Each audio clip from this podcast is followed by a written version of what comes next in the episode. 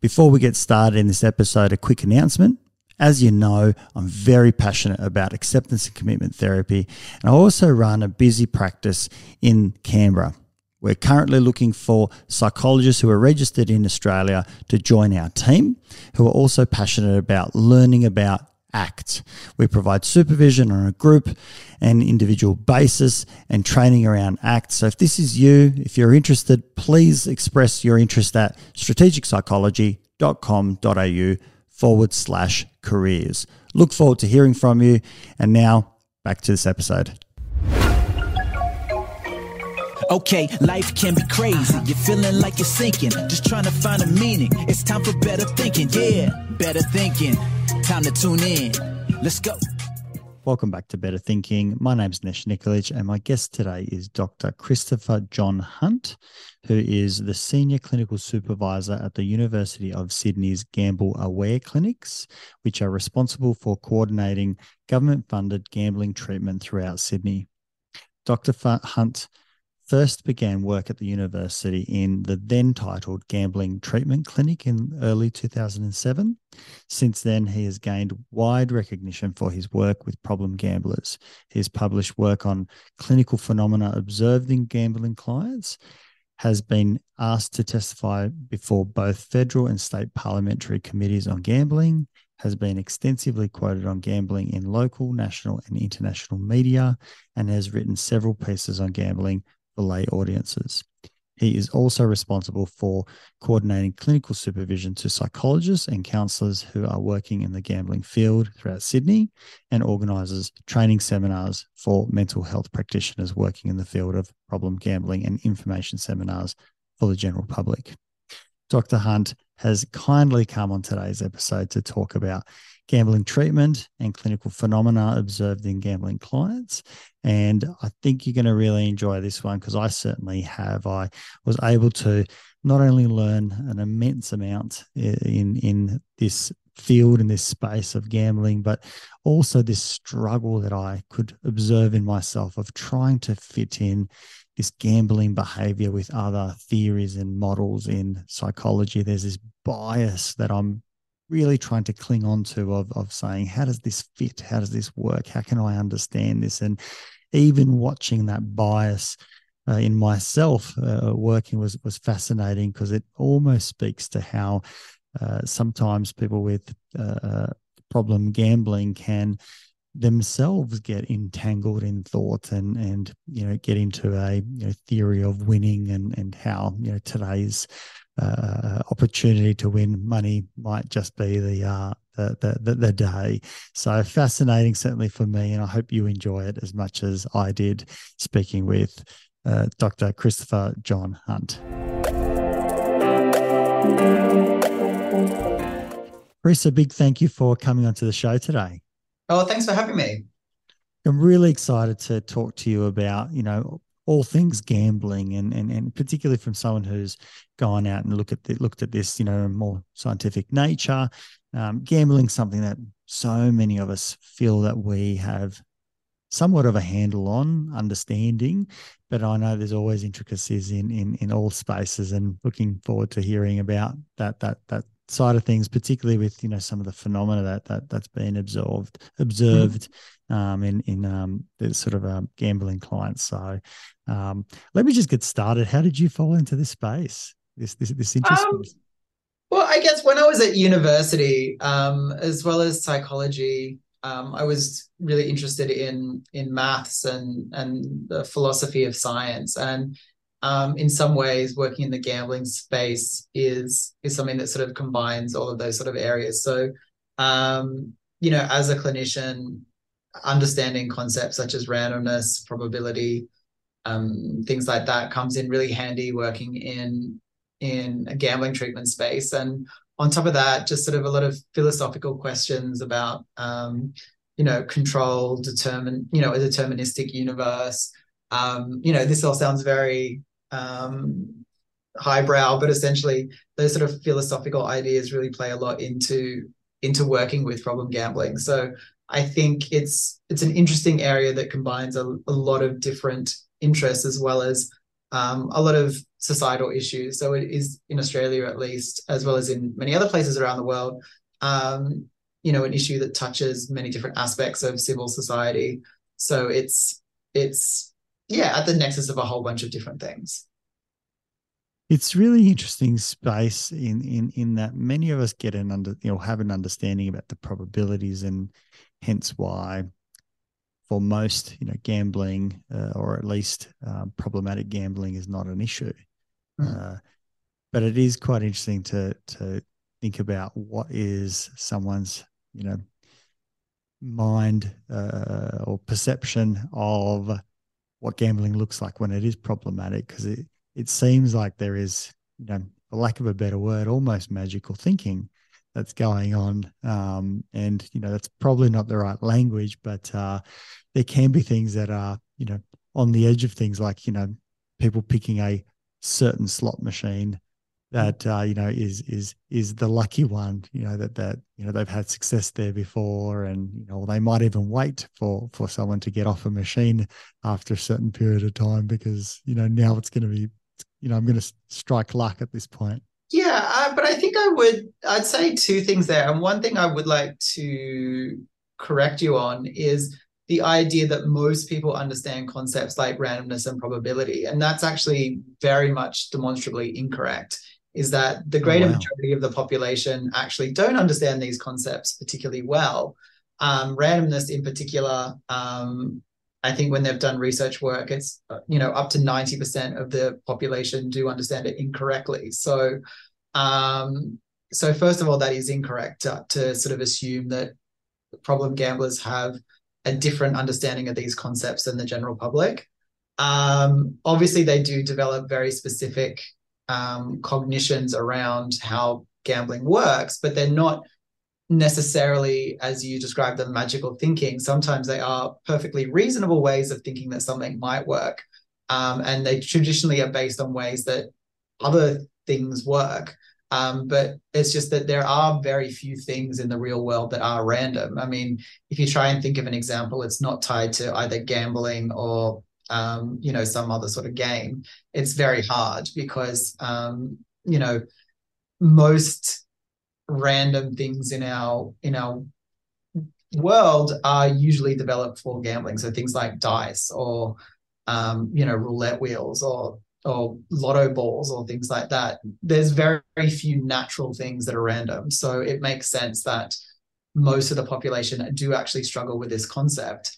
Um, so it's not that's not the reason why someone develops a gambling problem. Obviously it's a contributing component but it's not all there is to it.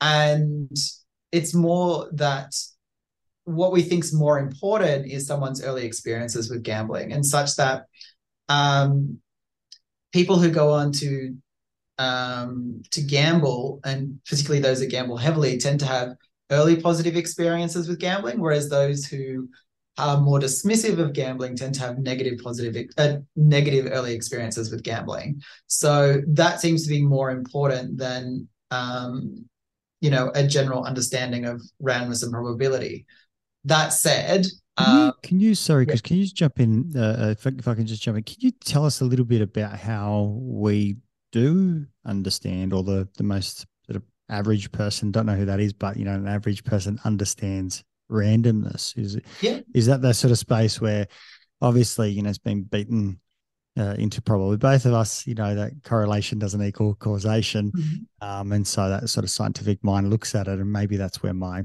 my, um, you know, filter comes from that I, I look at it quite regularly. Um, and, and so maybe that's my attribution of, of saying others probably look at it through my own lens as well. But randomness is not something that people have a good hold yeah. or probability my apologies probably a better word because random yeah well they're actually two separate randomness and probability are two separate concepts that are related but not the same thing and so they're two very distinct um distinct ideas. So randomness essentially how most people understand the ra- word randomness is um some is that something's unpredictable and whilst unpredictability is an element of randomness, it's it's not what defines randomness. And part of that is in our colloquial speech, we use the word random incorrectly um, uh, quite frequently. So when we say things like the weather is random or um, you know the buses come at random,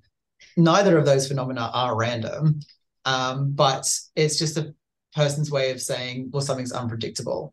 And so when people hear something like oh poker machine's random, they think about it within that context of a word that's rarely used in its proper strict statistical sense.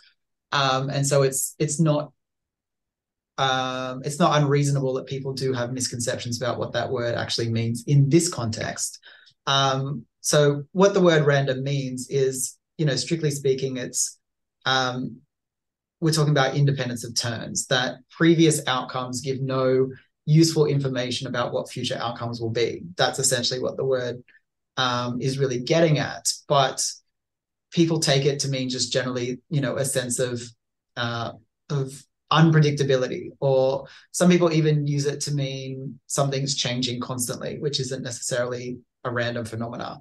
Um, so there are various ways of understanding that word, which um, when someone says to you, "Oh, a poker machine's random, a roulette wheel's random, lotto balls are random," it's people might say, "Oh, yeah, I know that," but they because that word "random" is used in such a loose way in our everyday speech, it makes sense that people don't um, fully comprehend what that means when it's referring to something like a poker machine.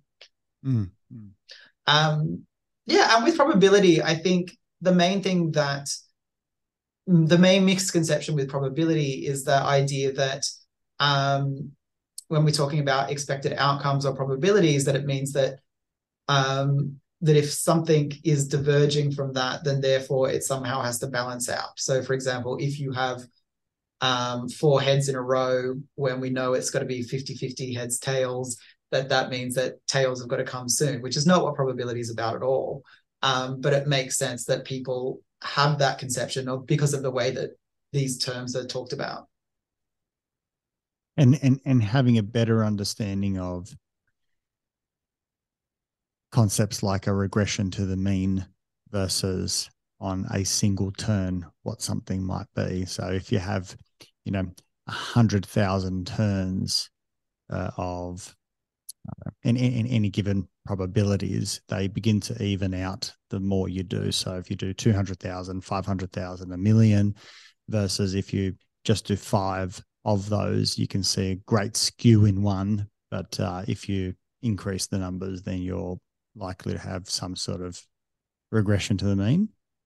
To an extent, but I think both the phrases regression to the mean and the other word that used the phrase that you threw out was even out. And that's the language that people use for describing this, but that in itself can be misleading okay. because it sort of implies that if something happens one way, then it has to go the other way to sort of balance it out. And that's actually not strictly true when we're talking about regression towards the mean. What it sort of means is that over a huge number of um, turns, so if we're talking about, you know, as you say, five turns versus a million turns, it's not so much that it has to even out at some point. It means that in the scale of a million turns, that, you know, five heads in a row just doesn't matter anymore. So it's more of a, an issue of scale as opposed to something having to even out at some point. And I think um, even though that wasn't what you were getting at when you were saying that, but that sort of language is part of where some of these misconceptions come from. Mm. And maybe that's also why it's so hard for us to understand probabilities very well because the you know even the language and the meaning around uh, what these things are is hard to to get a grasp on you know because we can talk about it in a short term or a longer term and and and how we view these things is, mm-hmm. is, is interesting because yeah, you know, five tails in a row. Um, you know, for most people, they're going to say, "Oh, look, it's got to fall on the next one to be, or at least the probability is yeah. higher that it's now going to be a heads." Um, and it kind of sounds very reasonable, um, but we're kind of just flipping an individual, um, yeah, flip at that time. Um, yeah. Yeah. Yeah, absolutely. And it comes back to what I was saying before in that there's very few things in the in the real world that demonstrate this this principle. So it's sort of, you know, in one of the examples I used earlier about the idea that the buses come at random. So yes, it's sometimes true that the buses are unreliable and that they don't follow the set schedule. But at the same time, we do know that the longer you're standing at a bus stop, eventually one of them is going to show up. Um, and that's how things tend to work in the real world. Um, but when we're dealing with, you know, devices that were specifically designed not to follow that um, that principle, it sort of makes sense that all sorts of beliefs come up, including these sort of very shorthand beliefs that, well, mm. it's got to come up eventually. Um, even though that's not true in a statistical sense um, or in a practical sense, if we're talking about gambling, it makes sense why someone would think that. Yeah, yeah, and I think that that that's probably where I applied that language of magical thinking. Obviously, not not um, uh, the, the the right term, but uh, where we can, you know, put put things together that correlate um, and and somehow connect them together as though there's a you know a causation. You know, so I don't know if uh, the the um you know that whole scenario of if uh, if there are, if you can hear crickets, you know, it's the crickets that that um you know bring the moon out, you know, because the the the moon only comes out when there's crickets and you know around and around we go but uh, it is interesting to hear that, that the early positive experiences is, is, is a huge factor uh, in in this i've i've um, uh, uh, uh, uh always thought because i am fairly extreme in a lot of things that I do. And I mm-hmm. had one gambling experience, and and I I, I have always felt that I was blessed because I lost um, mm-hmm. all of all of my uh, funds at the time um, in one big you know foul swoop. Uh, it was the first time I you know gambled, um, and it was kind of like the last as well. Mm-hmm. Uh, and I, I always thought, wow, if I had hit jackpot just completely, you know, through through sheer luck, mm-hmm. um, it could have been a different story, at least for a period of time. I assume it could have probably, you know, swung the wrong way. But uh, t- tell me a little bit more about that positive versus negative early experiences. Yeah. So it's one of the things that we see in pretty much all of the clients we do see with the gambling, um, with gambling harm, is that they did experience, um, they did have an early positive experience when they first encountered their, and uh, here's where I, I'll be specific, their preferred form of gambling. So um, yeah, before I get into that early experience, I will point out that most people who experience gambling related harm will gamble on one form preferentially. And I'll get why that's important in a second because it relates to this early positive experience. But most people who, for example, play slot machines won't necessarily say play casino games or bet on the horses and vice versa. Some people who bet on the horses can be quite dismissive towards slot machines in particular and so on and so forth. So um, the stereotype of someone who has a gambling problem being someone who will bet on two flies walking up the wall or just bet on anything is actually not what we see with the vast majority of the clients we see. And that's because what seems to be a sort of factor in how someone develops harm with gambling is that they have this early positive experience with their preferred form of gambling. So it doesn't necessarily have to be a big win. It doesn't necessarily mean that you go in with $10 and win 10 grand or something like that.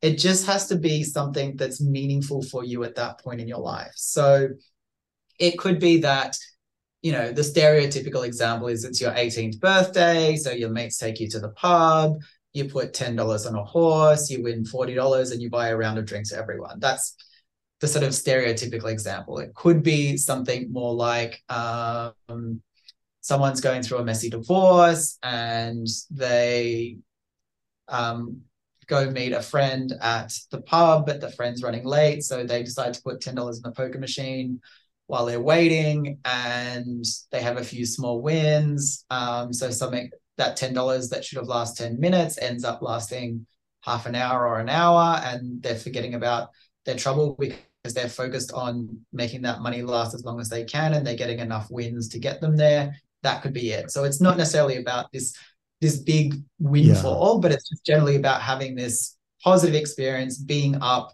having some winnings that you have positive meaning attached to in that early early experience can it exclude the win for example someone where they you know after a difficult separation they're gambling with a friend and the connection that they have with the friend while they still lose their their their their, their funds. So you know they put hundred dollars in or fifty dollars in, whatever the number is, and they they lose it um, without any exciting like highs and lows. It's just like yeah, we kind of were losing, but it was a fun night because you know I let my hair down, had a couple of beers with a friend, and it's, that's rarer because usually, usually, have that, that- some excitement? yeah, there has to be some excitement. There has to be some excitement tied to the machine. So even if they lost it eventually, there has to be some wins along the way because that's what Yeah. the excitement. If you every if you go to a poker machine, put I don't know twenty dollars in, and every time you push the button you lose, that's not exciting at all. So that's not fun.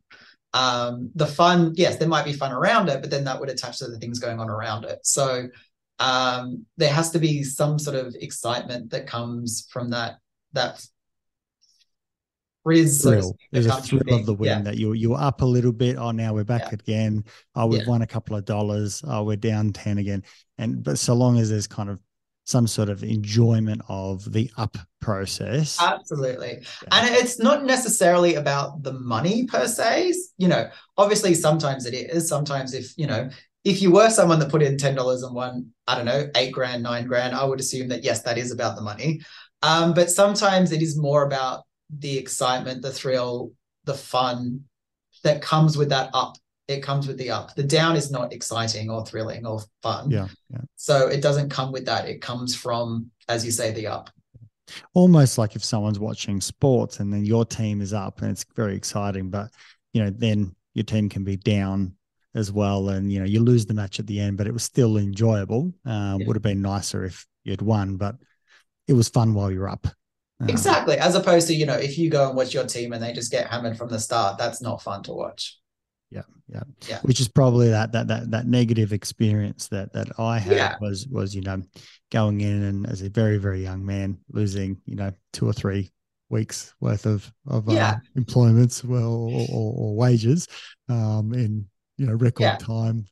So I think, people And what you're describing is something very similar to because we also I've also had a lot of experience providing counseling to family and uh, family members who have been affected by a partner's gambling or a parent's gambling or child's gambling or whatnot, and they say something very similar to what you say, and it's sort of it's almost like a cognitive because they've had that negative positive experience they go on to develop negative attitudes towards gambling. So they don't necessarily attribute it to that negative early experience but it's um it's almost like you have that negative experience and then you develop it's almost like you develop a um a set of beliefs sort of go with it. Um so it's like i don't know the example i use with uh with my clients a lot is imagine someone the first time you meet them and they're absolutely horrible. They're really nasty to you. Um they're cranky. They're just quite an unpleasant person to be around. And then you meet them multiple times after that and even though they might be completely lovely every time you've met them afterwards you're likely to harbor that sort of slightly negative feeling about them from that first experience. And what that gets to is that first experiences are lasting and they tend to have a disproportionate large effect on our attitudes towards a person or an activity and it's not necessarily that we're able to logically sit down and say, well, I've had this many positive experiences with someone or this many negative experiences and it should up, up this way. It's there's always a disproportionate weight to those first experiences. And that's true of gambling as much as it's true of when we interact with people. So um, you know, you've had a negative experience early on, even if you'd had small positive experiences after that, you're likely to retain that negative attitude Mm. towards gambling for a while. And similarly, someone with who develops gambling harm is likely to have had an early positive experience. And even if you were to add up the sums, you would say, yes, they probably had more negative experiences than positive experiences over their lifetime. That early experience has a disproportionate weight. I was actually having this conversation last night with with uh, one of one of the colleagues leaving the office, and Mhm. we're talking about um, drug taking and and and that kind of first experience of of Mhm. you know, for example, heroin, and you know the the concept of you know chasing the red dragon, Mhm. um, how it would be almost impossible to actually replicate the first experience because uh, when you have never had a reference to that first experience, the the the the, the distance between the two is is so significant, and to Mhm. then try and actually reach that, you know, I don't know if we can even do that, you know, chemically, you know, that that that it it, it, that the first time like a child, you know, tastes something sweet, the the the, the deviation is is so significant. and It must encode. There must be something that goes on that that that you know makes it so powerful uh, uh, that we can then kind of not see the other stuff or or it waters down the other stuff because we know how sweet that first experience you know was or how enjoyable or whatever it whatever it, it did for us um the dopamine that that you know potentially provided um uh, must be so unique you know in that first experience. Yeah I, but here's the thing i think in terms of phrasing it that way i think there's separate elements when we're talking about drugs um, and alcohol because part of the reason why it's difficult to get that effect again is is sort of the developments of, of tolerance and things like that. But when we're talking about gambling or even anything that idea about first experiences it's not something that's specific to to gambling or drugs or things of that nature it's something that's just generally true it's, it's something about our mm, learning mm. is that um, you know there's multiple studies on just on principles of learning that um, there's a disproportionate weight given to early experiences with anything whether it's positive or negative and whether it's something like you know drugs alcohol and gambling or even something really innocuous like um, you know your first experience going to school your first experience riding a horse your first experience riding yeah. a bike you know it's not um yeah the, it's it's first experiences yeah yeah yeah it's, it's almost like a post-traumatic stress can come in that space as, as well where something of of a, a high emotional richness you know that that that, yeah. that that that that's quite significant and and doesn't matter what it sticks to it could be you know as you say any of those items which can be quite you know uh, insignificant but they are powerful because we can we continue to remember them yeah i think it's it's similar, but yeah, it's a similar process to that. But it's yeah, it's a little bit different. But it's more, yeah, as I said, it's more about the emotional attachment than necessarily about the size of the win per se. That sort of when we're talking about these early positive experiences. So um, and I think what's interesting about gambling is it's it's we're talking about a positive experience rather than negative experience. So um, you know, if we're talking about something like PTSD, there's evidence that there's different um, uh, ways in which the mind reacts to things that are fearful that we should then avoid in the future. Whereas if we're talking about gambling, we're talking about something that you're training it to be an, an appetitive stimulus, something to approach. So the processes are slightly different, but I guess it's a similar idea in, in theory. Mm-hmm. No, it's a good. That's a good point. One, one, yeah, that fear response, yeah, most definitely is very different to a, you know, lean into response that, yeah. you know, uh, attractive, you know, from a pleasure point of view. So early positive experiences, how, how does that tend, you know, from your experience lead to, you know, the the gambling related harm? Are there are there particular yeah. attributes that people because obviously there's plenty of people who've had a first positive experience, but it hasn't developed into that, and that would be true with everything. But yeah, uh, absolutely. You know, what what are the type of characteristics that tend? Are there characteristics that tend to come with with with that? Is there a you know? Um, sort of I don't know yeah. stereotypical thing around impulsivity or something. Um, well, you know, where where does it lie?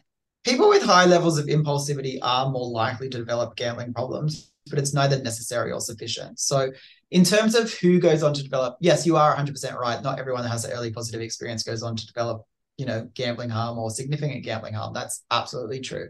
But it does come back to some of the stuff that we were talking about earlier, in that um, usually what happens is if people, for whatever reason, get into a pattern of regular play, usually what then happens is a system of beliefs will build up um, that we call a theory of winning that my colleague um, Dr. Fadi Anjoul, he coined the term actually a theory of winning. So it's basically a set of beliefs will develop about how your preferred form of gambling works. Um, and those beliefs, even though everyone has these sort of particular unique elements of the system of beliefs they come up, they tend to have common elements to them. Um, so with poker machines, it's usually about this idea that they pay in some sort of cycle um, where they alternate between cycles where they're taking in money and taking money out. Um, if we're talking about casino table games like roulette or baccarat or things like that, it's usually that there's some sort of system that you can use to, you know, beat the house. And if we're talking about wagering, so horses and sports, um, it's usually some sort of idea that um, I can use my knowledge through trial and error to come up with a system that's going to lead me to um, to to beat the system. Um, you know, that's done in very, you know, quick grabs of what sometimes can be quite elaborate systems of belief. But essentially, that seems to be the the more necessary component is after that early positive experience, someone who whether deliberately or acts or just through, you know, gambling a lot more goes on to develop these system of beliefs which encourage continuous play. Mm. Um, and that seems to be more of what's going on. We don't know why one person might develop it or not. It might just be sort of as you, you know, unpredictable factors like someone just had more time to go gambling a lot in their initial period, or they're in a social environment that encouraged continued gambling. Um, it could be something psychological going on in terms of what's going on in their life. Um, you know, there's all sorts of things that we're not quite sure what that is, but we do know that it's, yeah, that this early positive experience followed by that development of beliefs. Um, the other thing that's interesting is what changes is that it changes over time. So that focus on being up becomes more important as you go along. So both within a gambling session and um, across your sort of um, gambling uh, career, so to speak, uh, for want of a better word to word. And so what I would mean by that is if we think about it within a session, um, it's something I like to call the monopoly principle. So if you think out, like imagine that you're at home with your family and it's a rainy day and I don't know, the internet's out. And so you decide, oh, why don't we sit down as a family and play a game of Monopoly? Um, at that time, your motivation for playing the game is maybe you're bored and want something a bit exciting. Maybe you want to do something that's bonding with your family. Maybe you want something that's an escape from, you know, thinking about whatever's in your mind you know, there's a whole host of reasons why you could decide to get that board game out of the cupboard and play with your family. But once you start playing, once you start rolling the dice, and I'll, I'll ask you personally, what it, what becomes the main motivation once you start rolling that dice? Well, it used to be when I was younger, winning. Um, yeah. Now it's actually about losing because I'm playing with my daughters. But, yeah. uh, you know, you, you have you have to kind of balance it there. Um, you don't want to have too many tears. Um, yeah, no, absolutely. I think I think you start really honing in on you know trying to win. Yeah, absolutely. And the longer you play the game, the more sort of important that becomes, and the oh, more yeah. you know, the more people start to do you know dodgy things like stealing money from the bank to get there, and and that's it. It's like a gambling session's the same. The reason why someone might go and sit in front of the poker machines at a club or might go to their local tab or racetrack might be varied. It might be because they're bored. It might be because they're trying to avoid thinking about something. It might be that um, you know, they want to do something with their mates who are down at the pub that day and they just happen to start gambling. But once you're in front of that machine, once you start putting that first bet on, the win becomes more and more important the longer you're sitting there for.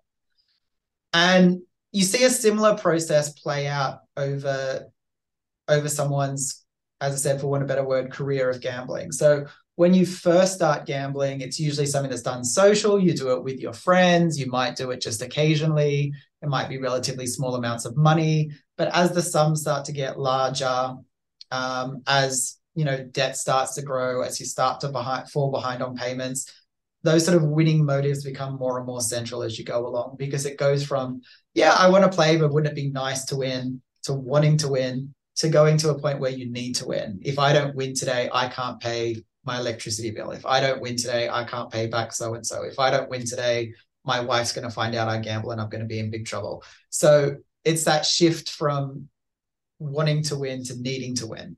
And so it's in both cases where we're talking about in a short time frame of a gambling session or a longer time frame of across someone's lifetime of gambling, the win becomes more important the longer you're there for.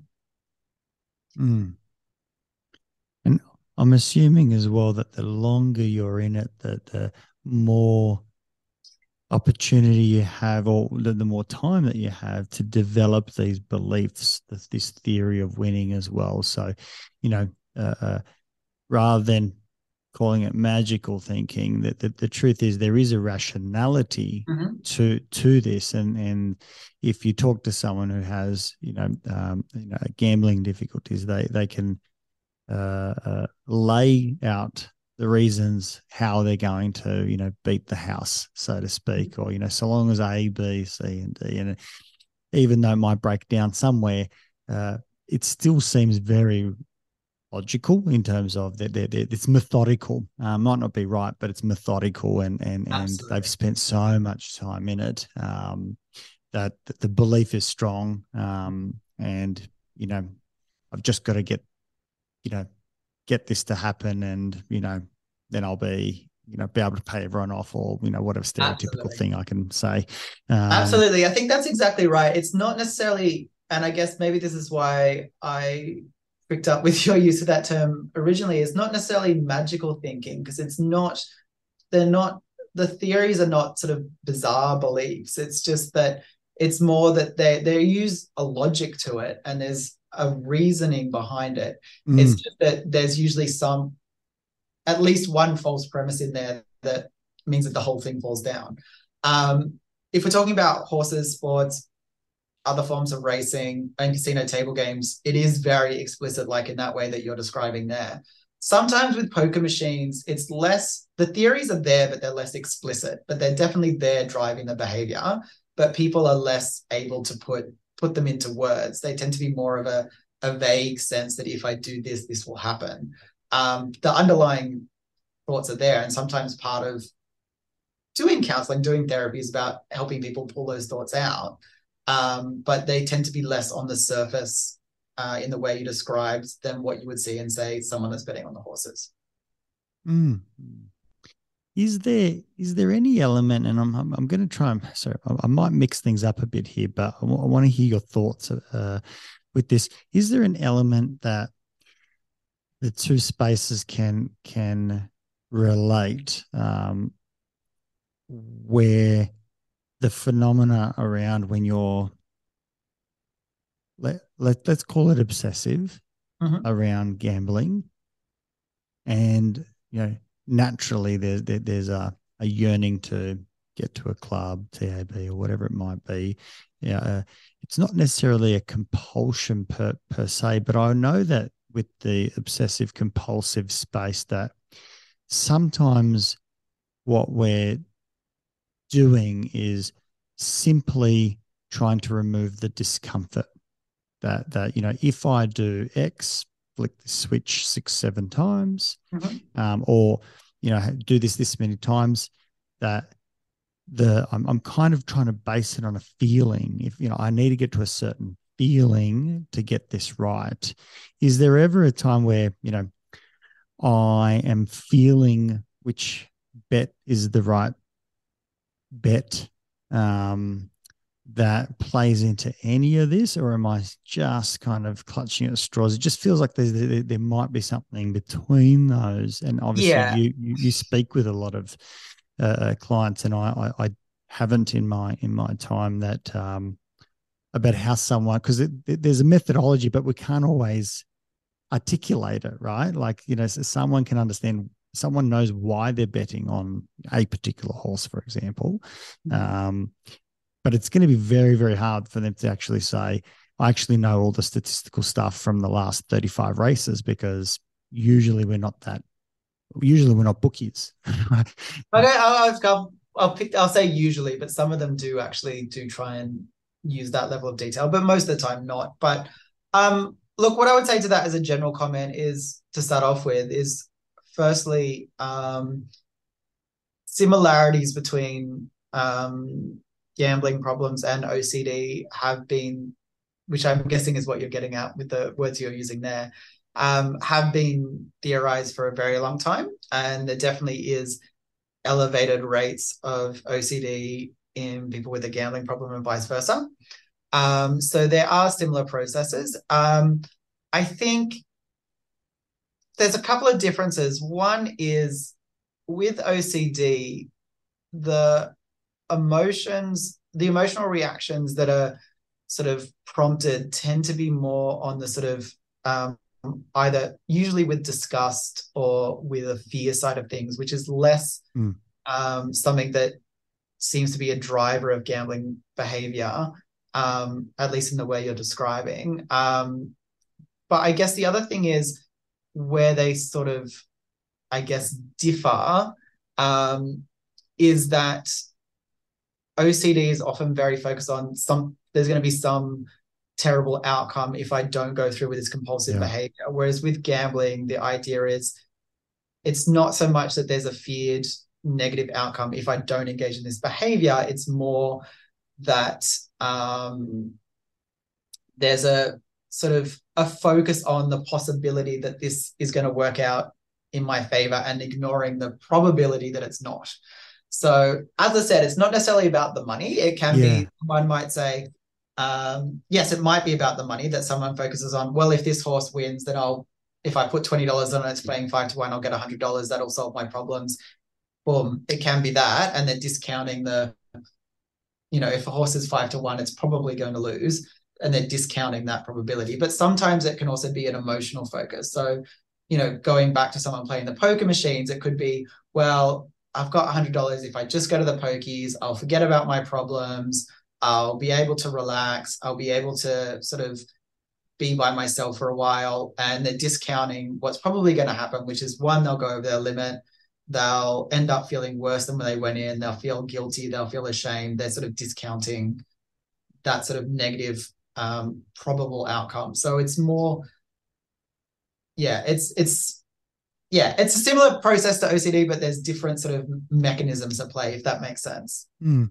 It is interesting because I mean, I I I didn't necessarily know the connection um, that OCD has some correlation with with with problem gambling, but there is potentially, you know, talking this through is if I had a problem with gambling, I might be feeling more and more angst in Mhm. this podcast because I can't wait to get to you know be able to gamble, and so Mhm. as that builds, there's a relief uh, that that comes about from being able to uh, you know gamble, and so the the obsession of oh, I want to gamble, you know whether it's about the win or you know uh, most likely as, as as you mentioned for long term problem gambling, Mhm. um, and then there's kind of a relief of oh, I've got there, you know, and and and I don't feel that discomfort um, anymore. I think That's what's kind of like different is that yeah, the relief with gambling doesn't come with the behavior. So if that was it, then just putting the bet on would cause the relief, and that's not what happens. The the relief comes from putting the bet on and the bet if the bet gets up. So it's different from OCD, But where there's a relief that comes from engaging in the behavior itself. Wouldn't the relief come from? Sorry, sorry to jump in, Chris. Mhm. Well, wouldn't the relief come from just the opportunity No, the of absolute putting the opposite. bet on? The absolute opposite. The Um, opposite is it? So what we saw with, and this is something that we saw quite clearly with the pandemic, is that when people are prevented from gambling, such as when venues are shut or they run out of money, they that's when they experience relief. So it's Hmm. actually through. So it's almost the opposite. So um, so no, that's definitely not what what we saw and what we see clinically. So- I'm a bit confused because my thought would have been um, this is so fascinating. Um, my thought would have been that uh, uh, there would be a, like if if I were to go out and say where are your suds, you know, pre gambling, you know, you're at home, but you can't get out and you want to be, you're Mhm. getting more and more agitated, and then when you're given the opportunity because you're no longer in a meeting or whatever it might be, you go down to the club and then there's a reduction in your suds. You're like, oh, I'm feeling better. Mhm. Um, and that's obviously only for that session, um, you know, that that that gambling session. So there's kind of a relief. Yeah. And that, that relief would be there. Obviously, the angst would probably return 50 minutes later when you've lost your money again. Yeah. Um, and then your distress is up again. Um, but there was that initial relief. You know, that, that's that obsessional thing. Like, so, you know, if I flick the switch eight times, I do get that relief. But, you know, 10 minutes later, Yeah, and and I guess I'm as I was going through that, that's why that analogy to OCD falls apart because that's not what gambling looks like at all. Um, it's sort of the actual, the sort of um, yes, there sometimes can be an anticip- anticipatory sort of boost, but whether or not there's a relief is entirely dependent on whether or not someone wins or not. So okay. there's not, yeah, there's no relief that comes from putting the bet on. Um, because if Is you imagine Is So- there a sorry, relief to getting to the club? Not specific because if you think about it, if someone puts a bet on the horse, they're still in that same sense of anticipation until there's an outcome. Yeah. In fact, that their anxiety may even go up after they put the bet on until there's an outcome. So it's not the behavior itself that relieves any sort of uh, so, sensation. So it's, so it's the so it's actually connected to the win, not not connected to the opportunity. No, exactly. That's where I'm getting stuck. Yeah, yeah. Okay. and I think that's that's what makes gambling quite unique in that it's very different from any other behavior because in some ways the outcome is as um, the colleague I mentioned previously, uh, Fadi Anjoul, as he pointed out, is the outcome is bivariate. It's not like a linear thing like you see in OCD or in drugs and alcohol, where um, you know anxiety builds, so I engage in this behavior, it takes away my anxiety. Or um, you know, if we're talking about drugs and alcohol, I'm experiencing withdrawal symptoms until I, you know, take the drug. Or, you know, if I take more of the drug, it's going to have a larger impact. Gambling doesn't work that way because every time you put a bet on, you can either win or lose. And the impact that that has on you is entirely different.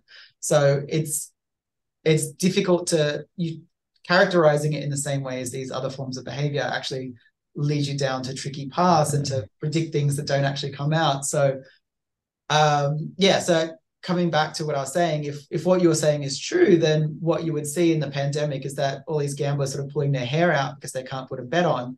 Um, but what we actually saw is like, oh, the clubs are shut. That's good. I don't have to think about that for now. Um, and there was yeah. a sense of relief.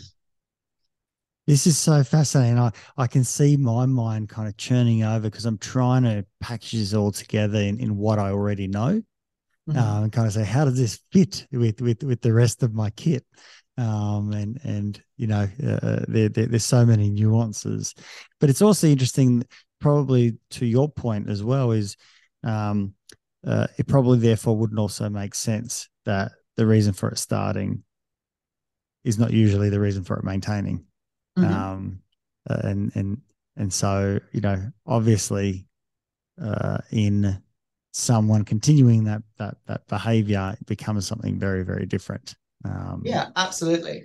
And but I think there, so that's definitely true. The reason why it starts isn't the reason why it continues, and it's more important, I guess, to address the reason why it continues than to address the reason why it starts. Um, and yeah, so for example, like lots of people gamble, but the reason why someone comes to see us uh, for help with it isn't because they gamble. It's because once they start, they find it difficult to stop. Um, that's the problem. The problem isn't that they put a bet on in the first place. Mm-hmm. Yeah, yeah.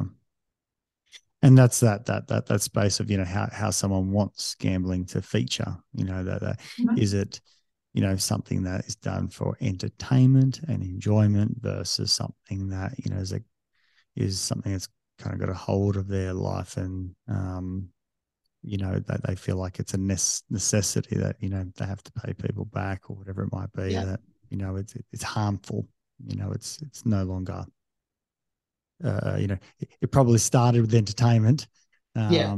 but it, yeah it, it, it isn't anymore absolutely and it's the same with you know, in that way, it is quite analogous to drugs and alcohol because, you know, they usually start as entertainment as well. Like no one starts out wanting to be dependent on heroin or no one starts out wanting to be an alcoholic. No one starts out wanting to be a problem gambler. It's something that slowly develops over time. And you're 100% right. It starts off as something fun, as something exciting, as something often social. Um, and then, yeah, it develops from there and then it entwines with all the entwines with all these you know that development of beliefs and that theory of winning um, mm-hmm. that that that you know as we know as clinicians you know the, the, the belief you know even simple belief systems that are extremely straightforward mm-hmm. you know yeah i'm not good enough you know i'm unlovable so yeah. that's a very direct simple you know thing but uh, a theory of of uh you know winning can be a lot more elaborate than than it, that. It can be, but I guess one thing that's good as a psychologist working with theories of winning is, you know, when someone with depression develops thoughts like I'm unlovable or I'm not good enough, you know, you can't objectively challenge those, but the theories no. of winnings that gamblers develop can objectively be shown to be false. So I think in some ways that's an advantage of working with gamblers in that um, a lot of their problematic beliefs are things that are, you know, you can disprove them. Um, but I think, um, which sometimes can be a challenge for therapists, because I think, um, you know, you also have to get used to telling people that something they're thinking is just wrong, which sometimes, if you don't do it well as a therapist, can come across as hugely invalidating. Um, so I think finding that balance is or is a challenge working as a, a psychologist therapist in this space. Um, but I, I might, if if you don't mind, there's two other things that I probably want to point out that these things we already talk about. They then also combine with some sort of, I guess, thought patterns and ways of thinking and ways of interacting with the world, which are actually quite common and quite protective most of the time, to result in a relatively um, poor outcome for people. And so, first of all, something like optimism bias um, generally. So, overestimating the probability that something good will happen and underestimating the probability something bad will happen. Obviously, with someone that's already got these theories of winning developed, that's something that's normally protective for someone's mood actually now becomes something that's somewhat dangerous and encourages continued gambling. Um, the other thing that's problematic is um, what we call this, um, this sort of small picture focus, this sort of focusing on um, what's going to happen today, what's likely to happen today. Can I can I leave the venue today being up or down? And obviously, if we're focusing on that small picture, yes, it is possible that you could go gamble today and win and leave up. Um, and often, what happens is then people discount their history of gambling and their history of losses and their thousands of dollars they're down and just focus on, well, can I win today and use that money to do this or pay back my debt or just be in a good mood or whatever. And through that, they're missing the big picture, which is that not only are losses always more likely than wins, but if you look at your losses, you're this far down in the hole and there's no win that you can have at this point that's going to get you out of that that sort of um, small picture focus which serves people in other areas of their life so for example if you have a bad day at work it doesn't necessarily help you to think about all the other bad days at work and think about how um, you know you're doomed to sort of fail going forward if in those circumstances being someone that draws a line under your previous bad experiences and focuses on you know the potential for positives going forward is is helpful is beneficial. Mm, mm. Um, is something that can be quite protective for someone's mood. But for someone that's developed say these theories of winning that sort of focus of drawing a line oh today was a bad day i'm not going to think about it again. Um, i'm just going to move on and try and do better tomorrow that way of of approaching the world, which is generally protective when it comes to gambling, can take you to a bad place. Well, those two factors must must be you know quite powerful in in in this work because I could just kind of think about the scenario of that optimism bias. You know, some mm-hmm. you know eighty percent of people think they're you know better than average drivers, yeah. And, and if your optimism is high and and you're short term focused, that's kind of small picture thinking. It's like you know things can go really good today, um, yeah. you know, and and I I can beat the house. I I, yeah. I can win today, and and and so that pull becomes you know quite stronger. And as you say, that big picture thinking is harder to achieve that because that's probably where, or most likely where probability thinking um, might start occur where that whole concept and maybe you can correct me here as well mm-hmm. um, but where that whole concept of if i start looking at long term i will actually look at my history and go well i didn't win here and I didn't win there. I mean is is that where sometimes um, sort of keeping a, a diary can actually be helpful of you know to to so someone can actually notice observe and acknowledge are they up? Are they down? And what the trends are? Absolutely absolutely. I mean and some clients are actually quite resistant when we bring this up because they don't they, they want to know but um but yes generally speaking we advocate for all sorts of things of trying to keep accurate records of exactly how much you're losing because um, even if people are aware that they're losing more than they're winning often they still underestimate the degree by how much. Um and it's yeah, it's quite tricky. But I think, you know, to come back to what we're talking again, there's a discrepancy between, you know, people that bet on horses and sports where sometimes they do believe that they're either breaking even or or making money when in fact they're losing. and people that bet on on slot machines, poker machines, um, who generally are aware that they're losing more than they win, but they're focusing on more this other aspect of the upside. But it might make me feel better, or I might be able to escape my problems for a while, and then missing the other side of the ledger that um, no, it makes you feel guilty, it makes you feel ashamed, it makes you feel depressed. And part of the reason, and it's the cause of the problems of your life, it's not actually helping you solve them. And so it's it's a similar sort of process, but mm. I think with horses and sports and casino table games, there's a more close focus on the money and a, an imbalance in the thoughts there. Whereas with poker machines, um, for some people it is a money focus, but for others it is more about an emotional ledger, so to speak. Something that just came up in my mind that that you know maybe I'm trying to relate things again here, but it it it it raised in my mind even this whole concept and you know more and more why I'm kind of stepping away from the magical thinking, uh, you know, for lack of a better term, but that look thinking about the methodology of of, of thought. Mm-hmm. Lots of entrepreneurs go into starting a business not because they want to, you know, uh, have a regular income, but they all want to become an, the next Uber, you know, mm-hmm. the the next, you know, Apple or whatever it is. They're, they're going for the jackpot, right? Mm-hmm. Um, and they they overestimate their capacity to to make that happen. Mm-hmm. Um, you know, because we know that the probabilities just demonstrate the small business owners fail um, yeah. uh, quite quite considerably. But there's an optimism bias there. Um, uh, yet they have a, a plan, you know, a bit of a strategy in their mind as to why their product is, you know, or service or whatever it might might might be. Um, it's quite fascinating because that optimism of of you know I'm going for being the next Uber uh, rather than mm-hmm. just you know I, I, want to do something that's reasonable and average um, but a good income. Entrepreneurs are not doing that. They're they're, they're going yeah. And, and I think there's an element of that, and but I think I think the thing that I try and point out with because clients, you know, you know, some clients have raised something similar like that to me, and it's like it's true for people that do achieve great things, whether it's you know setting up the next Uber or you know Airbnb or whatever, or you know winning a gold medal at the Olympics, or you know um, winning an Oscar, or you know all these sorts of really unlikely achievements that do require, yeah, yeah, yeah, that do require both a lot of a lot of work and a bit of luck. Um, you know, yes, sometimes to achieve those things, sometimes you do have to have a similar mindset of, you know, discounting your losses, trying to build focus on in an almost maniacal way on trying to achieve something that everyone else says you can't achieve. Um, but I guess how I sort of pointed out to clients is to sort of remind them, but you're dealing with a system which is commercial gambling, which is set up such that you can't beat it.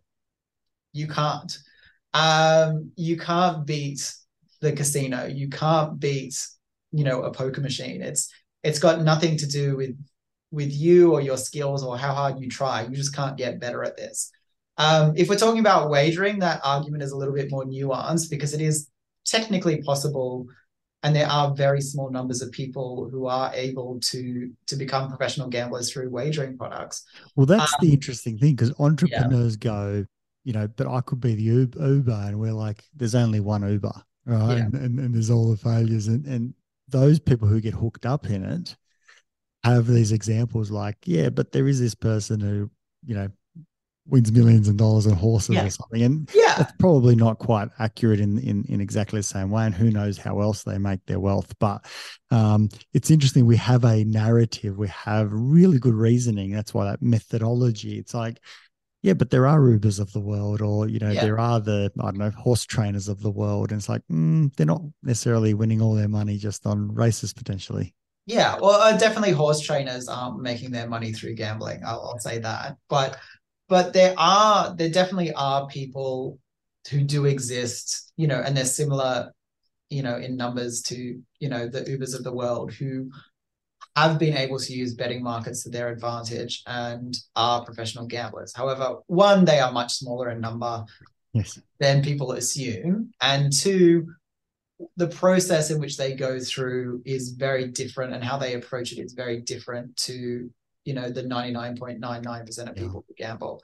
And you know i think that might be a, a bigger discussion for another day but um but yeah what they're doing is different in kind as opposed to different in um in you know a particular it's not that oh they well they must and i think this is the the mistake that most gamblers make is they think oh well you know maybe they're paying attention to who the trainer is and i need to pay attention to who the trainer is. Or maybe they're paying attention to the horse's last five starts or how much weight they're carrying. Or they think it's one particular feature of the horse race that they've got to pay attention to um, so they can guess who's gonna who's gonna win. Whereas what professionals gamblers are doing is um, again it comes back to probability but they're looking at at sort of the expected value of a bet, which is a very different way of working and a very different way of approaching it. Um, yeah, maybe a little bit beyond our discussion today, but yeah, it's it's more yeah. that I guess that's the argument with wagering is showing that if you want to succeed in this, what you've got to do is something that's different in kind, and it's something that's very difficult to do that requires like an almost actuarial level understanding of mathematics that you know the greater majority of the population just doesn't have what are the the tools, strategies, perspectives that you have found have been most effective when working with clients uh, in in in this that um uh, uh, and and how what what are the ways that you've assisted um, that the adoption, the understanding, the the capacity to uh, you know uh, uh, see what you're seeing, you know, for to, to assist clients to see that. Yeah, and I think in some ways, if I was to put it in a phrase, it'd be something that's not too different from how you'd approach any, you know, psychological problem. It's from, you know, helping the client see the world for as it is and not how they want it to be and helping them navigate that. And part of that is helping them understand and see all the sort of hidden assumptions, beliefs, things that are going on that are driving their behaviors and their emotional reactions that they're not aware of. So it's about providing them with awareness. And I guess part of that's helping them slow down. So, um, you know, when someone's caught up with gambling, the same as when someone's anxious or depressed or has a problem with drugs and alcohol, it's almost they go through these cycles of thoughts almost on autopilot. So it's about helping them slow down and say, hey, what are you thinking at this point? What are you thinking at that point? Is there another way you could look at this? Is there another way you can approach this? Um, and teaching them that skill to sort of stop and think and and reflect on what they're doing, what they're thinking at any one moment. Um, I think that's, you know, ge- the general approach to gambling as well as the general approach to, I'd say, pretty much anything um, that mm. you're hmm. working with. Very, very uh, ACT like, um, uh, at least the way that I'm I'm hearing it. That obviously, if someone's able to you know, be a bit more mindful, slow down, pause, and therefore be a bit more considerate about, you know, whether it's their thoughts, what yep. their assumptions are, the beliefs that they're holding.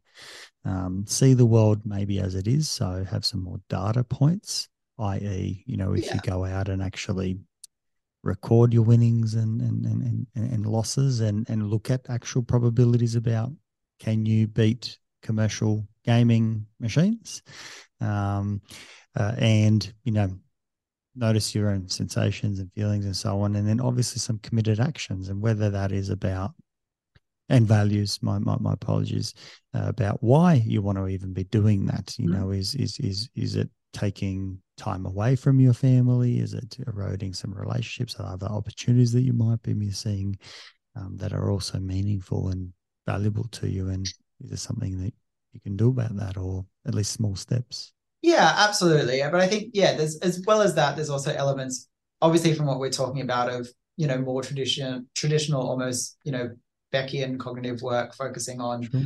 you know, different thought traps that people can get caught in. Um, there's, you know, almost DBT like elements focusing on, you know, radical acceptance of of the consequences of your previous um, uh, actions, but it's not. I wouldn't call it eclectic because it all comes from a unified place of of what what drives this behavior and and what we've got to do to sort of focus on it. So it's about yeah, I guess bringing it to put it in a nutshell in a few sentences, it's about one highlighting how it's this focus on on being up that's driving the behavior and that people are discounting the probability of ending down. Um, then it's that thing that we spoke about of trying to take that step back, look at the bigger picture there, um, rather than focusing on the small picture. And then acceptance that, um, firstly, that gambling's not going to change. It's not all of a sudden going to turn into something where you can make huge amounts of money. And on top of that, acceptance of, um, yeah, the consequences of your actions, which can be financial primarily, or it can be on your relationships and whatnot. Um, so yeah, there's I guess the sort of steps generally of of working with someone in this space. Social policy. I mean, you, mm-hmm. you work in in this in this space, and you've seen obviously the harms and the like. What what what do you think would be useful? What would you you know contribute to to to social policy? Obviously, we we pride ourselves with uh, you know people having choice, and and we mm. know a lot of people enjoy uh, you know gambling as a form of entertainment, and you know it's, it's, it's it can be um, fun for many, and then obviously there's this other other part where like anything that that, that it, there can be a destructive nature. Any thoughts, any contributions that that you would have for you know how do we do this um, as a nation even? Look, it's a very broad question, and obviously there's different forms of gambling, and there's you know little tweaks here and there, um, as well as some big tweaks here and there with different you know forms of regulation around with gambling. But I think as as a starting point, I think the thing that has to change first is a conceptualization of, and I think this is often how the public discourse goes from politicians, from from the media, is that most people are fine with gambling, and then there's this this small group of of people who have a problem with gambling who need to be protected from it, but everyone else is fine. And that's that's not really what we see, and it's not how it works. There's really a continuum, and it's not that there's this unique group of people who are, are particularly vulnerable and everyone else is fine.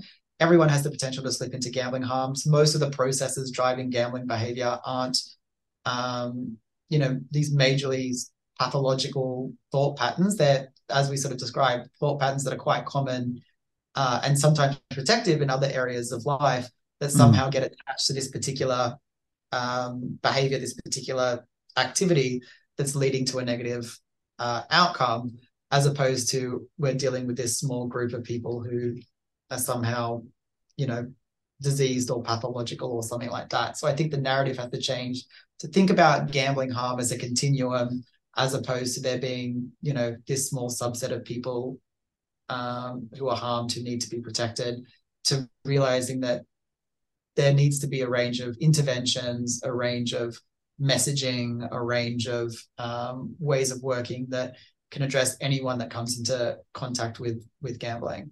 Um, so through education campaigns, through limits on advertising and promotion, through um, counseling services for those who are at the pointier ends, support services, um, you know that that way of focusing it on as a range as opposed to um, a more of a disease sort of way of looking at things.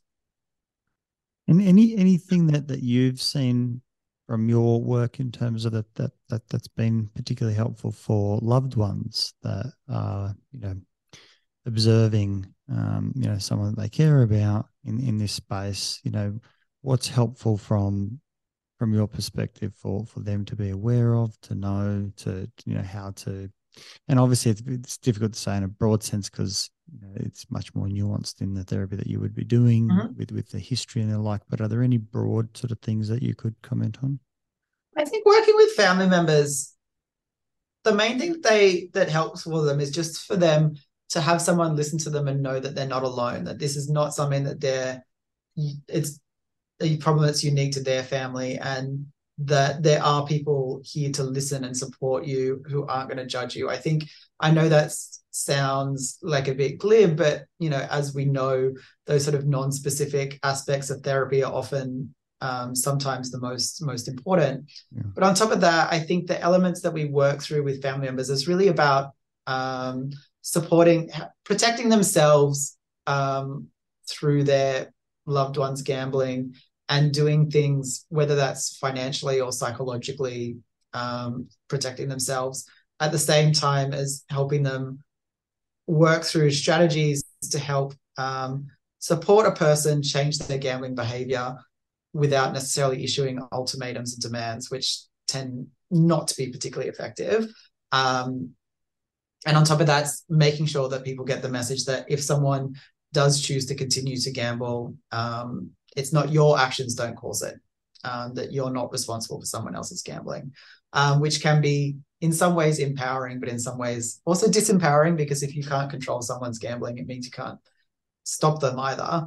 Um, but um, yeah, so it's about information, yeah, information support and helping them protect themselves both psychologically and financially. Mm-hmm. And once again, there's those challenges around around language and meaning, you know, control versus influence. Um, yeah. and, and we're spot on. You cannot control, you know, no one can control anyone, you know, unless yeah. you're, you're, potentially incarcerated or something. And even that is to a degree. Um, you then can't control what they might necessarily do. Yeah, in, absolutely. In yeah. but, uh, you know, uh, uh, it can both have that, you know, um, relief side of, uh, you know, I'm not contributing to this, but at the same time, it therefore means, oh, I can't do anything about it. But yeah, we're back in the nuances and the, the, the reason why we love our work. Yeah. Um, where can people find out more, uh, you know, on, on, this topic? Is there certain areas that you would um, suggest? How do we find out more about um, uh, uh, uh this uh, theory of winning as well? That sounds fantastic. Yeah. So for generally, if people want support, help, further information in New South Wales, um, you can go to gambleaware.newsouthwales.gov.au, um, or there's a nationwide um, gambling support uh, hotline, 1 800 858 858. Um, but yeah, and um, for more information about you know some of those more specific um, aspects of gambling, you know, there's definitely yeah research articles on that. So um, yeah, we can maybe be in touch later about and I can give you some details on on on some more yeah specific resources and details on on those sorts of things. But yeah, but generally speaking, I think um, um, yeah, there's lots um, lots of information also available about how different forms of gambling work. So how poker machines work, how um, horses work, or how breeding markets work, um, how horses work. That's more of a biological thing, I guess. Um, um, but yeah, so I guess all I would say to people is if you're looking up this sort of information, just try and make sure you're getting it from a reputable support, whether it's a, a rec, uh, reputable source. So, you know, sometimes with YouTube, you can find things that, you know, pay me $10 and I'll tell you the secret on how to make money on the poker machines and all these sorts of things. So, um, yeah, but um, you know, usually government back sources or um, uh, university back sources are going to give people more reliable information on on on these sorts of um, topics.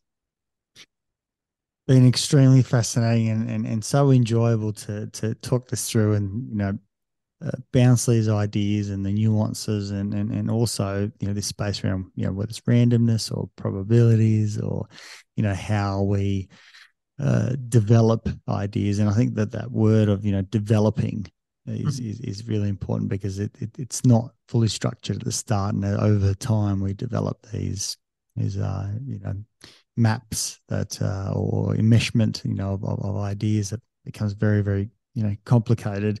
Before i let you go i need to i need to ask one more question which is mm-hmm. is that a roulette wheel behind you? Um, and how do you yeah. use that if it is? No it is. It definitely is. Um, so i always um, so if someone was coming to my office they'd see a roulette wheel. I've got a you know dice here on the desk in front of me. I've got a little simulator poker machine all sorts of things like that. So there's you know we use demonstrations in in the therapy room because um, you know it's important to get these concepts you know people get their hands around the concept so to speak um, so yeah, that is a roulette wheel. Good clinical practice. I think. I think. Uh, you know, do, doing um, you know exercises or, or, or activities makes it definitely makes it stickier. Um, so yeah. that's lovely to see. That was great and and really fascinating because there's so many sort of cross points. But um, you know, trying to kind of fit this into you know uh, other other theories and, and, and modalities, and although they're uh, sometimes applicable. It's like, no, the data is not necessarily showing that. These are just theories and ideas. Like you just put them together, right? You just make things Yeah. up as you go. You know. you- Yeah. And I think that- that's that- that's how we connect things. This this is exactly how people develop beliefs. Yeah.